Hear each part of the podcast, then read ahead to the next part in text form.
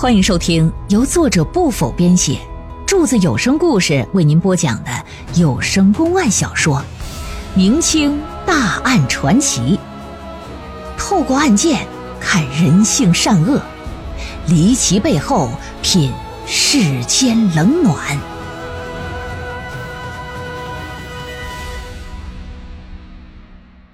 诸公案之宜城婚夜第四回。孟小娥虽说是拼命反抗，可终究是个女流之辈呀，哪里是一个亢奋禽兽的对手？身上的衣服很快嘁了咔嚓就就让人给撕开了，里头那小红肚兜子都露出来了。那一刻，孟小娥真是绝望到了极点。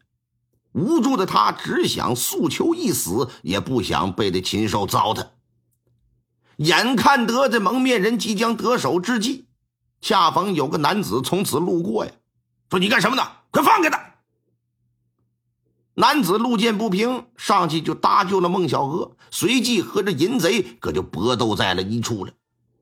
孟小娥见状，赶紧起来，连衣服那纽帕都顾不上系，撒腿就跑啊！可没多一会儿，那淫贼提着刀就撵上来了，说：“你给我站住！”回头一看，我的妈，这尊瘟神！咬着牙接着往前来吧，只是没跑出多远，就被面前的一道江水给拦住了去路了。前有大江拦路，后有提刀的淫贼，此情此景对于小娥来讲，那就是没有活路了。既然这横竖都是死，我宁可跳江自尽，我也不能让你捡个热乎的啊！猛然之间，纵身一跃，扑通一声就投江了。下了水之后，这才反应过来，旱鸭子不会游泳，江水又深，跳进来那就是九死一生啊。然而呢，可能是老天爷眷顾他，让他逃离九死，终得一生了。在他溺水失去意识的时候，这江水呀就把他推到最近的对岸了，趴在岸旁昏迷了一夜，遇到了这个少公。哎，然后少公找来了他的老公爹薛大千来。听完孟小娥的讲述，薛大千是心思百转呢，就觉得这件事啊非同寻常。目前可以断定的是啥呀？打他儿子闷棍的人和迷倒孟小娥的人是同一个，只是这人他妈是谁呢？动机又是什么呢？那个淫贼是恰巧路过，还是早就知道小娥在棺材里边？是不是他干的呢？又或者说，这淫贼提前就已经布控好了？对于这一系列的问题呀，薛大千一时半会儿的搞不明白。少公在一旁听了孟小娥的话，哎呀，他还共情了，眼眶子通红，老泪纵横啊。孟小娥一看，说：“大叔啊，你你你这怎么？你哭什么呀？”少公擦了擦眼泪，说：“姑娘啊，你是个福大命大的人呐！你现在见到家人了，安全了，我是为你感到高兴。不过听了你的事儿啊，让我想起我儿子了。他到县城卖东西，眼巴前啊，好几天没回来了。我这也担心他出什么事儿啊，我得去找找他才行啊。”孟小娥一听这个，忽然就串联起什么事儿，说：“大叔。”你儿子穿的什么衣服？长得什么样啊？啊啊！怎么了？你快告诉我。少公就把自己儿子什么什么模样就给说出来。孟小娥听完之后，心里可是咯噔一下子，说：“大叔啊，我刚刚不是说那淫贼要侮辱我，结果路过一个人把我救了吗？虽说我没看清那人的长相，可那衣服身形……”跟你描述你儿子可很像啊！后来那淫贼追我到了江边，我怀疑，我怀疑你儿子可能已经……这话就不往下说了。少公听完，脑瓜子是嗡的一声，夺门而出。孟小娥、薛大千等人紧随其后啊，这都跑出这茅草屋来了。乘船过江到对岸，几个人快速跑到之前存放棺材那山洞。到了山洞，打开棺材盖，这么一看，少公当眼两眼一翻，昏过去了。救孟小娥的人正是他的儿子，也就是先前孟小娥尸体失踪之后，衙役发现棺材里变成一具男尸了。这男尸是他。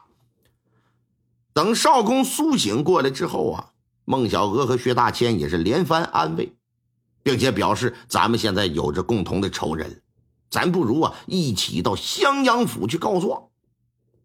少公心说：“他妈的，我儿子都没了，我跟这姑娘还挺有缘。我儿子第一把救他没救下来，哎，我这给他给捞起来了。行，几人乘船一路北上，直奔襄阳。话说这么一天，几人可就到了个渡口了。那渡口还挺大，来来往往的客商就非常多。刚好啊，又正值中午饭口，家家户户的饭馆几乎都爆满了。”好不容易找到一家有空桌的，赶紧这就坐下。点完酒菜之后啊，打饭馆里又来了两个人，一个三十来岁，中等身材，气宇不凡，是个文人书生打扮；旁边跟着一个二十岁上下的，看那穿着呀，像是个随从。俩人左观右瞧，一看其他位置都满了，哎，薛大千他们这个桌呀，还能坐俩人这是奔着他们就来了，来到近前呢，这书生就一拱手：“ 不好意思啊，实在是找不到地方了，不知能否通融一下，行个方便呢？”“啊啊，当然可以，坐吧。”薛大千就觉得啊，与人方便就是与己方便，出门在外都不容易。这两位坐下来呀，点了两道菜，大家伙就一起搁这等着，等着上菜呗。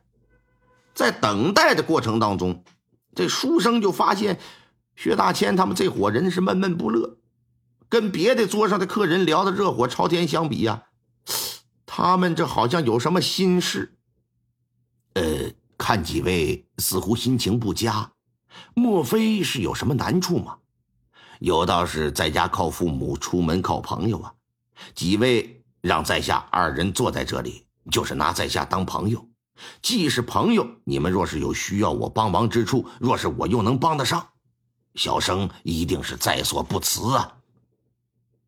薛大千和孟小娥呀，就轻叹一口气儿，低着头，谁也没言语。